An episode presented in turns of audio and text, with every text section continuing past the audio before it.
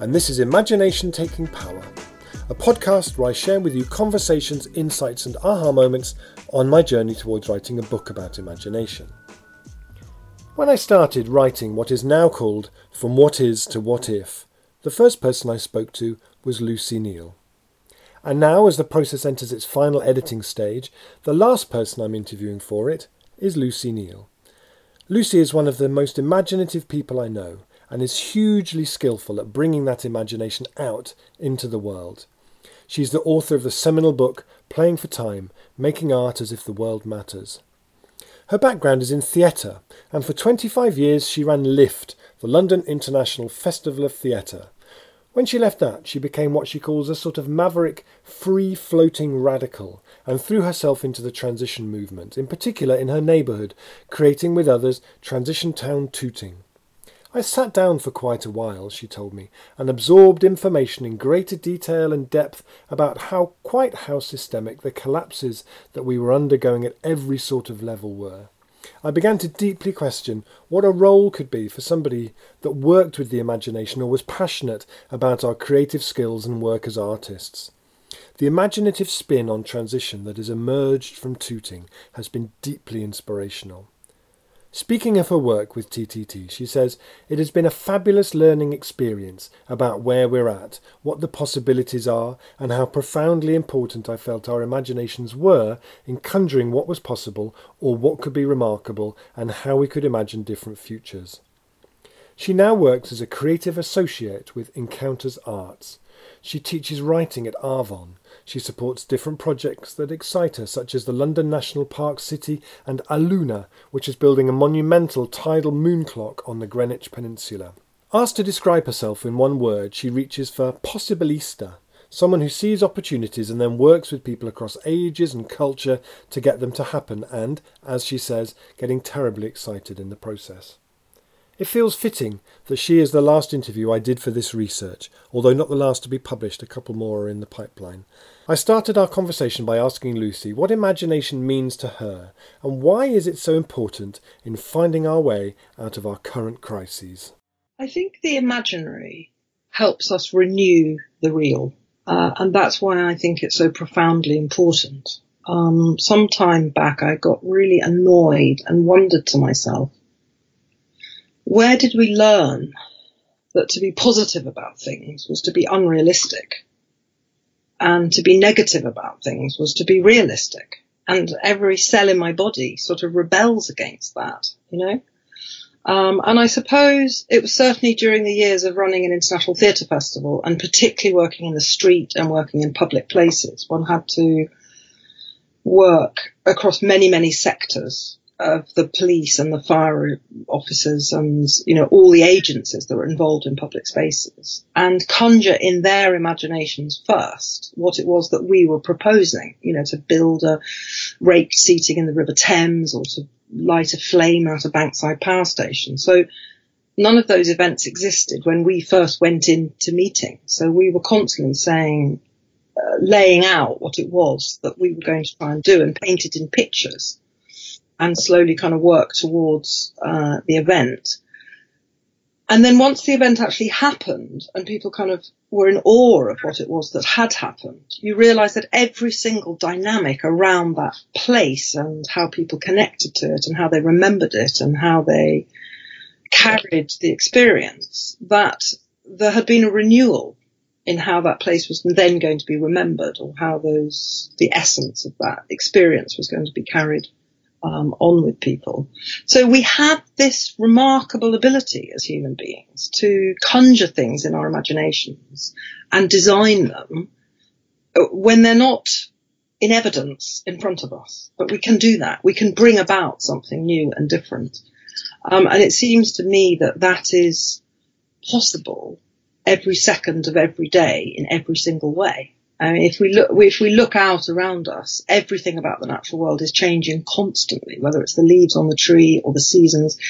We live in a constantly transforming world.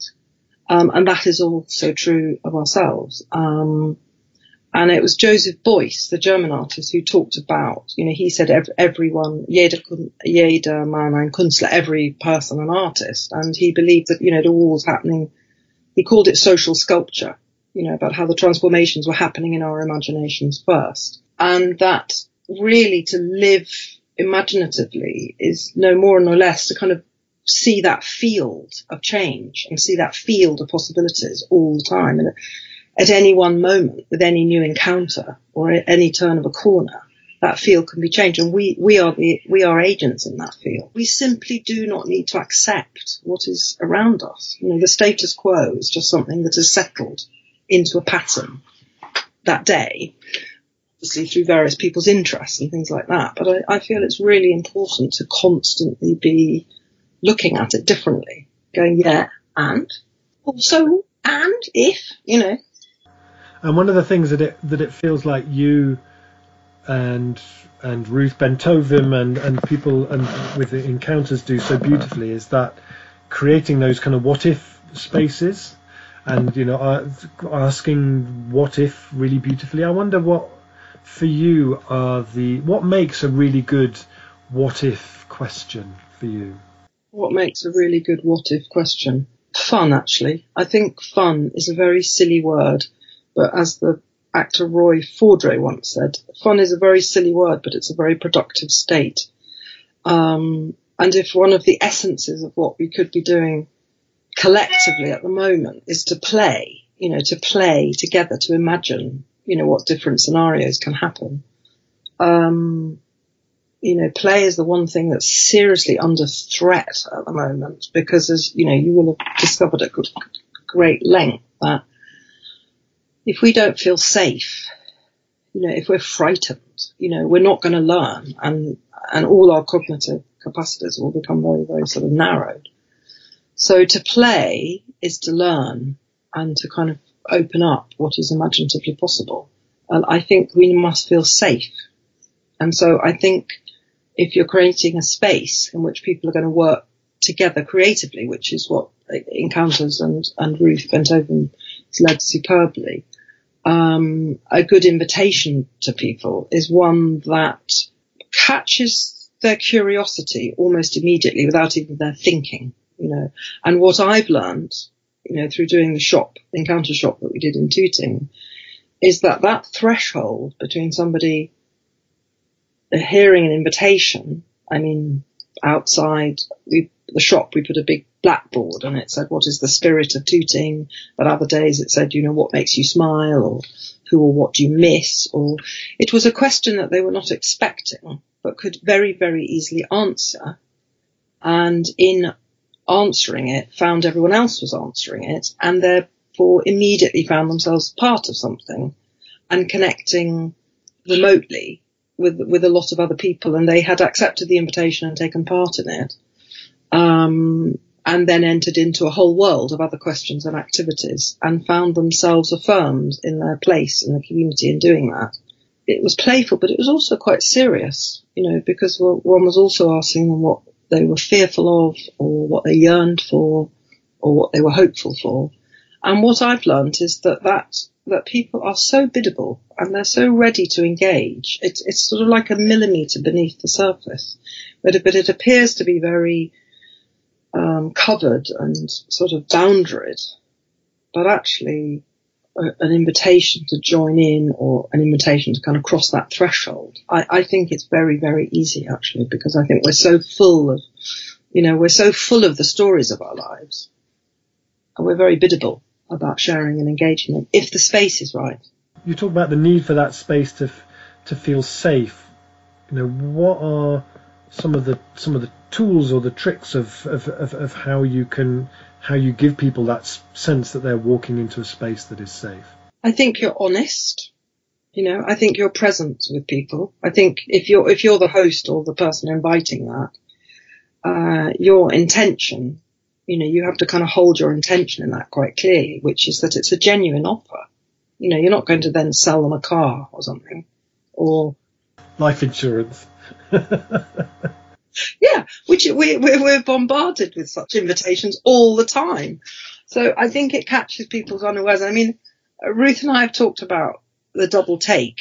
You know, how do you curate the double take, which is when people look at something, which I think is where, you know, artist work is, is often so fabulous, which is what, you know, I, you know, I need, in that sort of moment of not kind of completely recognizing, I mean, I know you've, um, you've spoken to Helen Marriage, but you know, when, when the elephant was in town, th- there wasn't a second of the day that went past when everyone was going, what, what, what, what? You know, and it, it's in that moment of curiosity when somebody's caught out because it's not what they're expecting.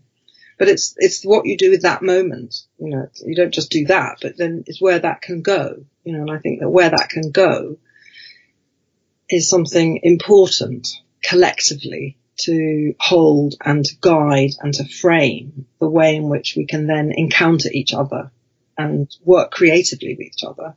And it's out of that that remarkable things happen. I mean, I, think the thing that I remain passionate about is the sort of alchemical qualities that come about when people work together creatively, you know, which is that I, I suddenly find myself surprised at doing or making something and someone else finds themselves surprised as well. And it's what people make together that is where the alchemy is. And I, I, think coming back to the context in which we're all living in at the moment is that I sort of feel deeply that we haven't yet seen what it is that alchemically people can create and conjure with um, that is remarkable.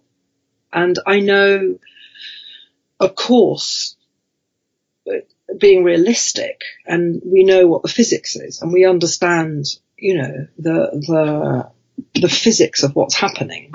Yes, we, we must look at that and accept that, but it's a kind of yes and these other things are also remarkable and we don't yet know what might be possible if this happens and this happens and we do that and they do that and they do that and they do that. And then, although having said that, I think at the moment it's, it, we are living through a sort of rather, rather remarkable time of that and, you know, the, this is happening and it is being kind of called out, you know, we don't know. We don't know. One of the things that as I've always loved about what you do and what you create is, is how you create kind of what if spaces like the Tooting Twirl was such a beautiful what if this place was something completely different and we're just going to spend a day living as though that had already happened and giving you a taste that, that was a good example of an invitation to people to do something differently in a place that they were very, very familiar with. And this was in the heart of Tooting. We don't have a square. We don't have a piazza. We don't have a communal social meeting place in the middle of Tooting. We have a lot of traffic. Um, and we have a lot of organizations sort of focused on traffic and keeping traffic moving all the time. And that includes buses and buses are very important. So the bus turning circle in the middle of Tooting, uh, customarily has about 10 to 12 buses on it pretty much every five minutes. And so asking London buses if they would go away for the day. Yeah, the question, the invitation we put was what if we create a pop-up village green there? You said, uh, you said we've, We've played with the idea of what could be possible, but let nobody say after today that it's not possible.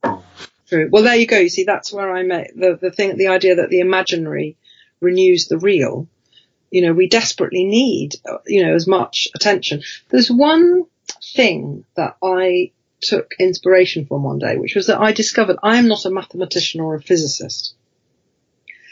But I discovered that in mathematics, the, the small letter I is denotes an imaginary number. Um, and you can't have the square root of minus three or something. And you, but it's at the heart of quantum physics, at the heart, at the heart, at the heart of our most physics physics. If you study all the equations, um, there are all these little imaginary eyes everywhere. And I found myself in the Lido sauna one day I can send you the picture if you like, sitting next to a chap called Alberto from Spain, and he had a bit of quantum physics tattooed across his back. And I saw this little eye, and I said, Alberto, could you explain this eye to me? Ask somebody to explain the eye in quantum physics. And he gave me the answer, which was this. He said, well, we don't really know what the number does, but it sort of goes to one place and it's all about wavelengths and particles. And when it comes out, the equation's been kind of sorted out and it, it's as though it exists at right angles to the real world. And I was going, what? Are You're talking about mathematics? What are you talking about? But actually what he was talking about is that we need the imaginary sometimes. We need the imaginary in a functional way. It's very functional. And it functions to kind of go to another place in order to kind of do something and then when you come back to the real world, it's kind of sorted and it's different and it's changed. It's been transformed and the real has been renewed. So, so I do see it as a very functional thing as much as it's magic and it's alchemical and you cannot really evaluate it or put your finger on it. But I actually believe it's the most important thing in the whole wide world. Imagination is. Yes. Yes. So, so for you, uh, so for you, creating a what if space is like creating a space where that letter I, you're bringing that letter I into the tangible world, into people's experience. Yeah, and you're letting people um, connect. It, it's not just what one person might be imagining as a possibility, but it it gets very exciting when when people are doing that creatively together, because you know that is the way you form a different kind of knowledge you know, and that, that's what we need at the moment. We need collective knowledge. We need to share our skills. We need to share what we know. And that means that I have to hear you out with what you're imagining because then that might spark something. And actually us working together on a project or in a scheme or in something, you and I together, we will create a new kind of knowledge. And that's what we need. We need new common knowledge and we need to, um, I mean, there's a educational theorist called Vygotsky who is a Russian, and he he talked about um, scaffolded learning, um, and sounds a bit technical, but zones of proximal development, which is any learner, you know, can kind of be here but can learn that, and then a good teacher or somebody will will work with people together so they help each other, and that's called scaffolded learning. And I feel that's what at the moment society has kind of exciting potential to experience is scaffolded learning, you know, but you need everybody to feel able to contribute to that. You, you, you need everybody to feel a part of that, you know, you know, and where we are politically at the moment, will we actually have citizens assemblies? Will we actually have, you know, where we all get together and actually the diversity of skills, the diversity of perspectives, the diversity of stories and knowledge and um, can be shared constructively. But going back to the spaces, I think that it's it's not only about the imagination, but I think it is it is also about it's how we connect with you know at a, at a heart level, as it were, profoundly and deeply to what it is that matters in our lives. You know, and being in places where we can be convivial, peaceful, communal, creative. To me, these are all like oxygen. They sort of turn the soil a bit, you know, and we need as many of those as possible, I think. I mean, I, have just had, if I could just relay one quite interesting experience is that with Encounters, we have this project at the moment called Walking Forest, which is looking at trees and it's looking at mycelium and how forests think, but it's also looking at how one could shift the way the natural world is represented in our legal systems and in our economic systems. It's very inspired by the suffragettes and how um, incredibly creative they were. You know, their actions, if you look at some of their actions and the kind of creative ways they kind of winkled their way into the streets, the shops, the you know, the music halls, the places, the public spaces and some of their actions. It was participatory and the invitations were fabulous. They were quite funny. Um, and on the basis of all that, um, Shelley Castle and I travelled to the Polish climate talks, and we took with us the seed of a particular tree, which was the last standing tree um, from an arboretum that the suffragettes planted near Bath. So it was just a little seed, tiny seed, um, and it was both a seed that could be propagated and and grow into a. It was an Austrian pine, and the, the current one that's standing, the, the, the arboretum in question was cut down in the 1960s completely to build a housing estate in Bath. There's one standing which was planted by the suffragette Rose Lamartine Yates. So we collected some of these seeds, we made them into beautiful little sort of gifts, and our mission in going to the climate talks was to cut across the paths of as many negotiators, ministers, kind of who we saw to be sort of key players as we could, and just to find a few minutes with them where we could sort of almost sort of ceremoniously sort of hand them this gift. And we, all we did, our invitation to them, we didn't ask anything of them at all, except that when we explained the seed and asked if we could gift it to them, that, that if, that they say yes. That, that was all that we asked of them and then we gave them the gift. And I'm still slightly reeling at the impact of this and realizing that the seed is tiny, it's smaller than a peppercorn. It is an actual tree, an actual seed, and it could become a 500 year old Austrian pine.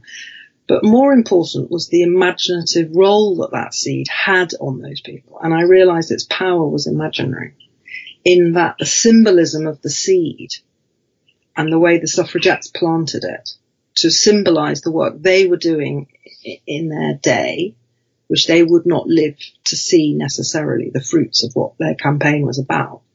And the impact of gifting this seed to people at COP and how immediately in a matter of seconds they identified with the intention with which the tree had been planted and their intention of force and courage and boldness of their intention, working hard, doing whatever it was, representing the least developed countries or their work.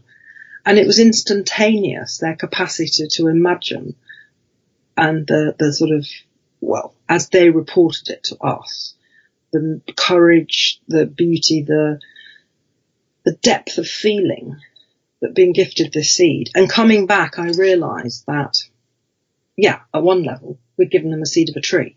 But at another level, we had given them the possibility of imagining the significance of their own work and the courage that they needed to continue that work, knowing that in a hundred or five hundred years time, maybe, maybe, maybe, maybe something would come about as a result of the, uh, the, the, the work that they were doing.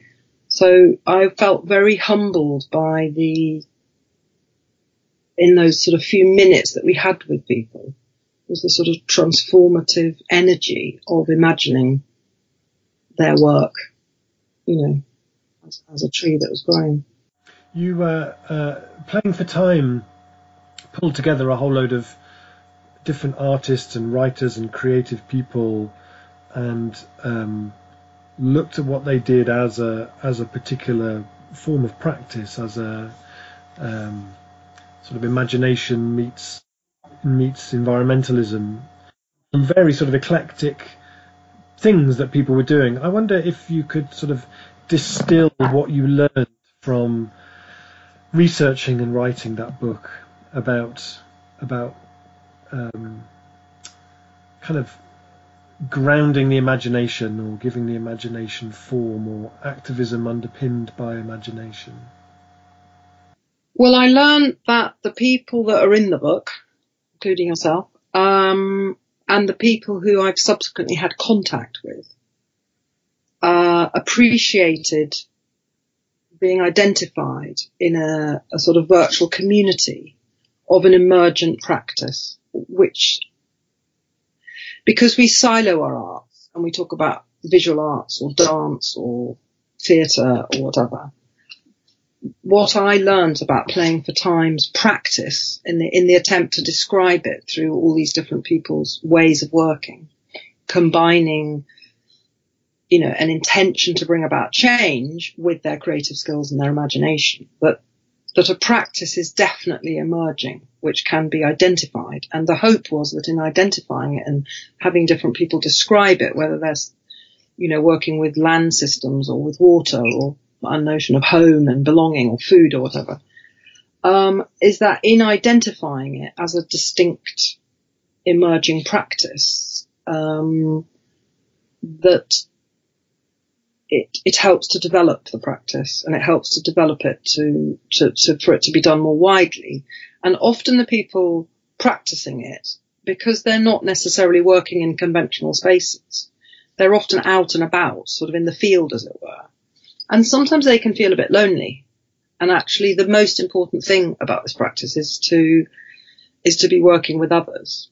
And they are working with others. But I think what the book does is that it helps them see themselves in the context of other people doing similar work. And I've had very sort of heart warming responses from people saying, I feel part of this practice. Thank you for giving it a picture and drawing it out and kind of naming it. And, uh, I mean, the book was designed as a handbook and to my amazement, it is. I mean, I heard the other day from the Gate Theatre that Ben Okri had run a poetry Japanese Renga workshop at the Gate. And when I said, does Ben Okri do Renga? And they said, we followed your, we followed the recipe at the back of your book it, it's to valid, it's to validate it. It's to validate the essence of that practice when in the everyday out and about, you might not see it because it's not necessarily kind of, you know, in a theatre space next Tuesday. But I, I, think the core of playing for time just sort of literally just dropped into place one day for me when we were doing an event within the context of Transition Town Tooting. And we were essentially getting the town to sort of imagine 2020 or to kind of re, you know, draw up different kind of ways in which the town could work towards, you know, being reimagined. And, and that was when I just thought, this is the arts. This is what artists do. This is about reimagining things. This is about seeing things differently. And this is about putting our attention on how we're renewing the world and reimagining it. And, and, I think that was the moment when I just thought the processes were so fundamentally similar about um, facilitating creative processes in the public realm. I was curious to know what that would look like if you did actually then completely focus on artistic and creative activity per se, you know, but within a context of, you know, what is happening ecologically. Yeah, I uh, one of the things that I've been thinking about is, you know, if if our challenge our challenge now is to you know the difference between innovation and imagination. So innovation, uh, whatever governments now will talk about how we need a national innovation strategy, and it's all we have to innovate and innovate. But innovation is something you do when the basic model is okay and you need to improve on it. But actually, our fundamental model is completely broken. So we need to be reimagining stuff, not innovating, and putting imagination back in the heart of school and public life and university and community life and having this sort of renaissance of imagination in everybody's daily experience and tr- tr- trying to think of you know is is there any time that strikes you historically, whether in the recent in recent history or further back, when you know we can look back through history and see cultures that produced amazing imaginative artwork, but often that was the the wealthy people paying the artists and being patrons of the artists to make amazing work for them. In terms of times when it felt like in the general culture was alive with imagination and imagination sort of stalked the land. Uh, is there any any times that particularly would come to your mind as times of, of great imaginative vigor? In my lifetime or historically? Not necessarily. I mean, like the examples we've got so far, someone's come up with that There was a period in Chinese history around thousand AD uh, where there was amazing stuff. There was a period in Geneva where they they kind of uh, crowdsourced their own participatory utopian uh, constitution or something like that. There's like Paris in like all the stuff in 1968 or there's different sort of like Occupy and those things in the squares, which tend to be kind of activist spaces in reaction to something, but anywhere where it was that was the norm, you know. I think, I think, I mean, having worked in the theatre in the sort of 1980s and 1990s, you know, when we were working with international artists, I, I do remember a time because we were working with artists in China during Tiananmen Square. We were working with artists pre the fall of apartheid and after the fall of apartheid. We worked with artists in Chile during the fall of Pinochet.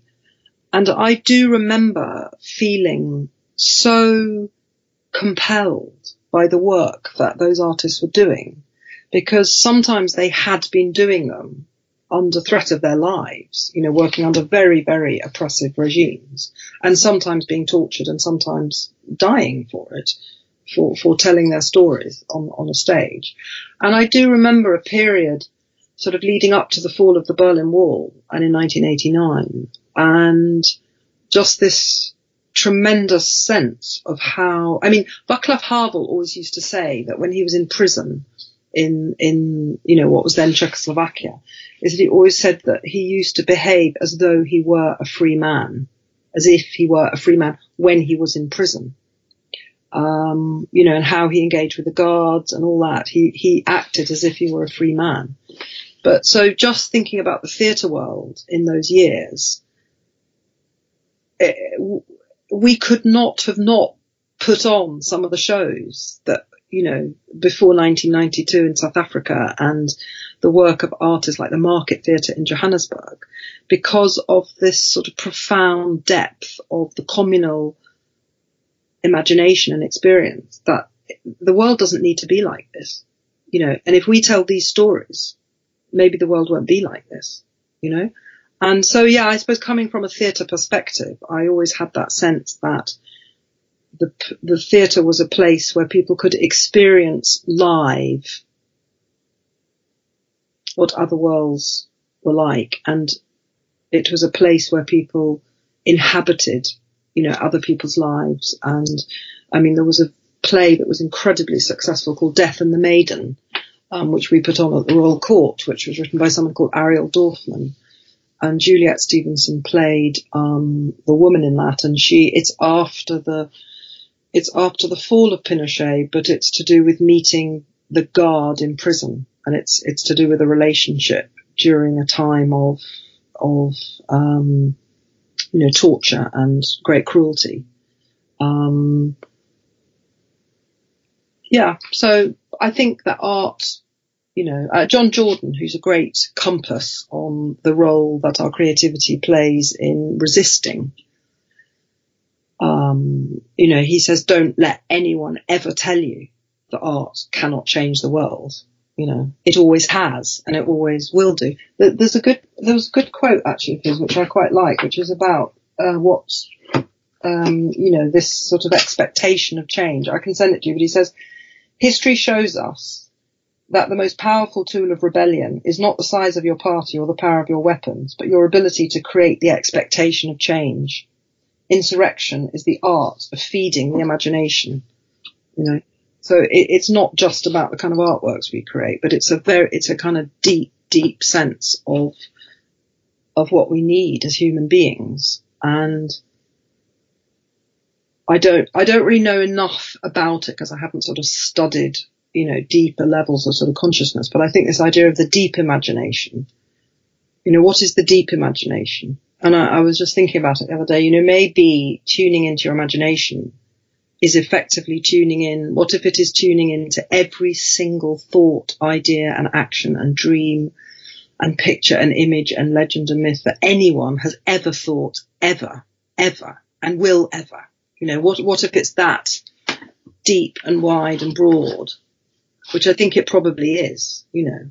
Not just a little bubble in our head, but actually it's us connecting deeply, collectively, to the deepest level possible, you know, and that, that will be the earth and the planet and the land and time, you know, and, you know, if you want to kind of really control people, then yeah, probably quite a good idea to keep them out of that and keep selling them pa- plastic orange pumpkins at Halloween or something in a packet. it, it seems like you know we live in a time, quite possibly the least imaginative government in the history of government in this country, and uh, um, but at the same time, you know our salvation lies in reconnecting to imagination on a big scale. You know, if you if you were elected, if you ran on the ran as a, a, the Imagination Party or something, and you ran for government, and you were elected as Prime Minister Lucy uh, next year, and you had run on a platform of make Britain imaginative again. So you felt in in the same way we might have had the Industrial Revolution or the Digital Revolution, we now needed to have uh, a national imagination revolution, a, a, national imagination strategy, something that was that was completely about putting that back at the forefront of education, of public life, of everything. And you and you were voted in, and you're sitting there in 10 Downing Street behind the desk. Theresa May is just heading off out with her last box of papers and and stuff, and you're settling down. What what's the first things you might set about doing? Where would you start? I think I'd probably call it let's make. I think I put a bit of an invitation in there rather than a, a, delivery, a delivery order.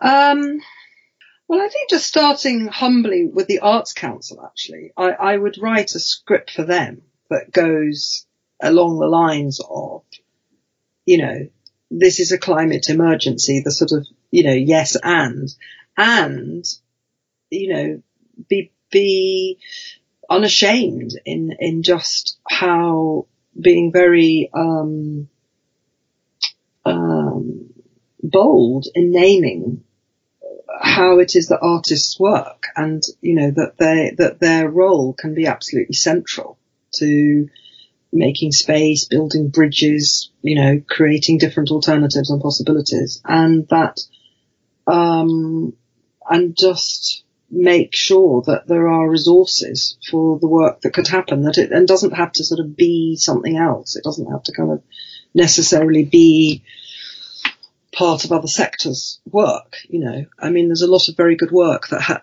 particularly in arts and health or in, um, you know, arts and education. But I, I think just being quite bold about the way in which this is a moment in time I mean, I know there would be some resistance to that because everyone was like, oh God, we all got to do a sort of musical about climate change. But actually, you know, what I, what I learned from playing for time and other things like it is that the, uh, the, the work that broadly across the country that artists and arts organizations are engaged in, there is no shortage of work that is absolutely kind of connecting you know, with these sort of systems and things like that.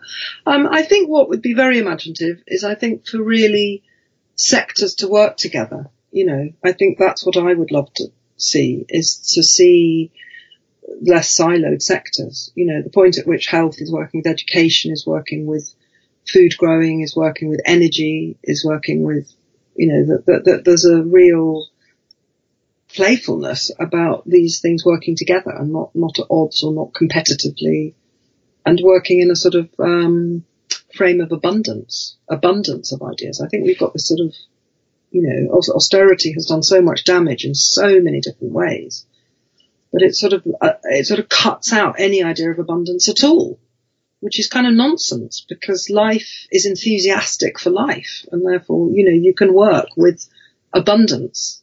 You have to keep, keep your focus right on what is it that's scarce and what is it that's abundant, but you don't want to strike abundance off your list just because, you know, there is need. Um, oh, I don't know. I mean, I, I completely agree about the, but I mean, maybe they're just all terrified. Probably. I would be terrified if I'd made such a mess of things. But then I'd have the decency to step off the stage. Yes, and to say, oops, I've rather fucked up there. Yeah, I mean, it's the lack of self-awareness, which is, um, and, and shared working, you know, which is where these, you know, someone like Caroline Lucas is constantly suggesting, you know, working together on things. No, I mean, one of the things that would be fantastic to do is that Transition Town Anywhere activity that we did in Battersea Arts Centre years ago, you know, where we kind of built a town and that would be fun to do everywhere. That could be enjoyable and come up with some new things. Why was that so amazing? Do you think? I mean, I, I you know, I, I still meet people who we start talking about it and they get and they and they their eyes fill up fill up with tears. You know. Well, I think the tears is because people suddenly found themselves working very productively and creatively with a lot of other people, and they didn't necessarily know everyone in the room, and yet they had a they had a shared making purpose. I think it was practical. I think Ruth sort of framed the levels of story of yourself and your neighborhood and your street and your town. So it didn't go straight to how are you going to rebuild your town, but it, it worked for where it worked you know, it goes back to your, one of your earlier questions about what makes a good invitation is starting with where people are, you know? So in our little tooting twirl, we started where people are, which was right in the town centre. But in that town activity, we, you start with where people are personally, and then you kind of build that, build that, build that, build that. But these are all, you know, we know how to do these things, but it, it's it's quite a lot of work to do them if you if we need, yeah, that, that would be, I think that could be done very, very productively in a lot of different places and also building on what everyone else is doing, whether it's in Preston or Birmingham or whatever it is. I think, well, why do you think, I'll ask you that question, why do you think it was? I talked to Philippa about it. She said, she said, I just sat on a chair and cried for the whole three hours she said because it because it took me to it it it it took me to a place I hadn't been since I was a child. You know, in that actually there were 350 people or whatever it was playing, playing in a way I hadn't played like that since maybe I was about 17, I suppose. Just lost totally in this kind of immersive, multi-sensory world that, didn't exist an hour ago and won't exist again in a couple of hours for that moment felt so real. And everybody you know how people always say that thing about you know well money only exists because we all we all believe it and we all agree that it's real. You know that that existed because we all suspended our disbelief for that time and all played it into existence and uh, and and it had a kind of a there was a kind of um, you know, for me, it was like the, the thing that I was involved in that in that where we created a brewery and a bakery in the same space. You know, now six years later, we're doing that. That's going to happen. You know, by the summer, that will be a reality. I spoke to Isabella in in Brazil. The thing that she played in that event, she has now created in in life. You know, there was that sense of actually we're going to play it and it and it you know that that thing about you know creating a vision for the future where you throw a whirlpool in front of you that draws you towards it it felt like that it felt like we played we played stuff into reality somehow but you see not, what i think is interesting about where we're at at the moment is that we have so much knowledge and experience which we can draw on that if if you look at people who, um, like Winnicott and the, the real experts in learning and play and childhood development. And we know all this stuff. You know, we know how the imagination kind of builds lives for children. We know how to create play. We, we know, we know it all. Um, uh, and it's, it's to validate it. You know, if we validated it and got on with it, but it, it is, it is to do with working together. Um, it is to do with making the spaces. Um, and it is, we used to call it at LIFT, we used to have something called deadline magic.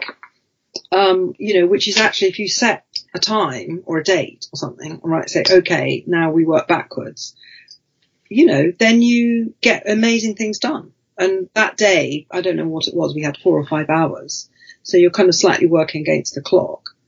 Um, but then we're going to stop and then you're going to go off and have a cup of tea or a pint of beer or something, do something different. So it's, it is existing in a very distinct time frame, but its impact afterwards, um, is real. Arie de Geus always used to talk about, no, it was Julia, various different people brought this together, but talked about we have a memory of the future. But, and I've always seen everything I do as a pilot or an experiment for the next thing you do. So you're constantly rehearsing. And that when you play and, you know, open up different possibilities, you're, you're rehearsing lots of ideas of what could happen. And then there's this idea that actually when you get to that moment in time, you know, like with your brewery or something, you've kind of had a scenario where you've thought it through or you've imagined it or you felt it and you go, and it is therefore a memory of the future.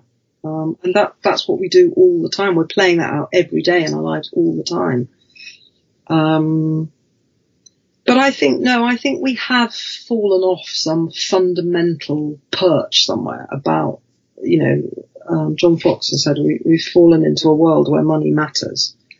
Um, and, but I do think the evidence is that the waking up is happening quite a lot. I, I had a profound moment during one of the Extinction Rebellion days on the bridges and I was familiar with all the places in London where all that was, you know, whether it was Parliament Square or Buckingham Palace or Whitehall. How many times have one been up and down those roads?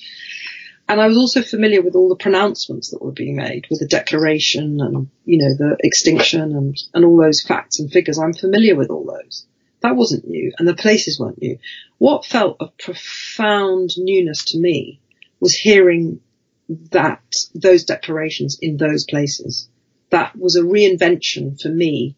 And it, it, it, it, it, was a moment when something kind of really kicked in for me when I thought this is playing out now collectively in our imaginations.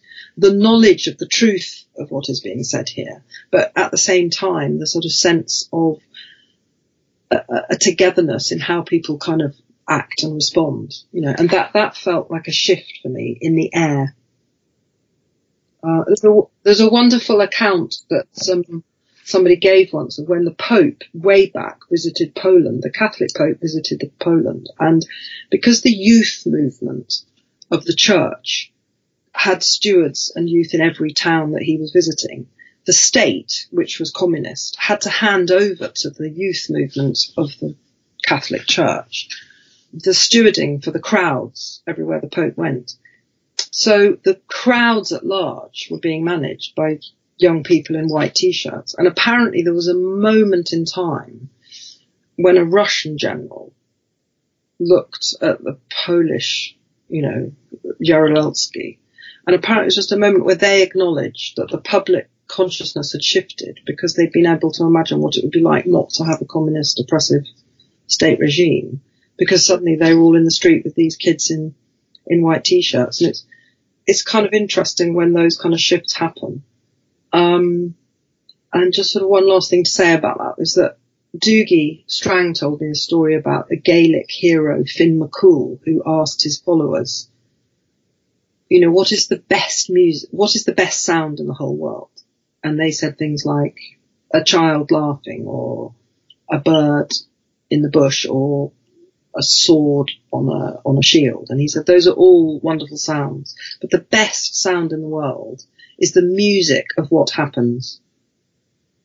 And that I really like that. You know, you don't know what can happen, and it's the music of what happens. And going going back to that town activity, that I think that what was moving and exciting for everyone was was the sort of music of what happens because things were happening around us that day when we going and it was surprising and it was curious and it was unexpected. But such things can be staged. Measuring imagination is like really, really like saying this, this, this is more ima- this person's more imaginative than that person, or you know, any of that is very, very fraught with trickiness. But how, how would you know that the place you lived was becoming more imaginative? How would you, how would you observe? a resurgence of the imagination, what would it look like? How would you recognise it? Be a rather lovely place to live, really, wouldn't it? Lovely, quirky things popping up on people's walls. There's a there's a wall around here where somebody's rebuilt their wall like a sort of Dali-esque bit of Barcelona. And you know, sometimes I just go down that road and somebody's just taken lots of broken cups and made a complete thing. Um, yeah, I think it would be invitational and you know, just everyday life would would be delightful and where you could gather or where you could eat or things that were offered for free that you could take part in or I think it would feel quite equitable. I think it would have spaces where people could share things. Um, people would not feel so excluded. and that would bring about a sense of um, purpose to, to the place itself. That the young and the old and the frail, or the you know everyone was involved in some way. Um, things happened. You know, you could get out of bed and think, I have no idea what's going to happen today, but I think it might be something quite nice. I'll go and have a look. I'll go around the corner and have a look. Um, I mean, having said that, I do live that out pretty much every day at the Lido because, as you know, at our dear Lido in Tooting, there's a South London swimming club. And that's, we just had these champs on Saturday and there were about a hundred volunteers working to produce that. And it's playful. You know, people make hats and swim in races and they are having fun whilst also hosting a thousand people who are coming to kind of watch. And there's a, there's an element of joy and energy in the air um, and I think joy is the word I'd find, is that there would be joy in the air. And I think that joy is very radical. I think joy is a radical force because I think it connects us all to um, life and you know as i've said life is enthusiastic for life you know and that, that's what we have to hold on to is that by supporting the processes of life is what our kind of job is really, isn't it? And I, and so I think an art that is in service to life, um, and a way of living that is in service to life, I think it would produce joy.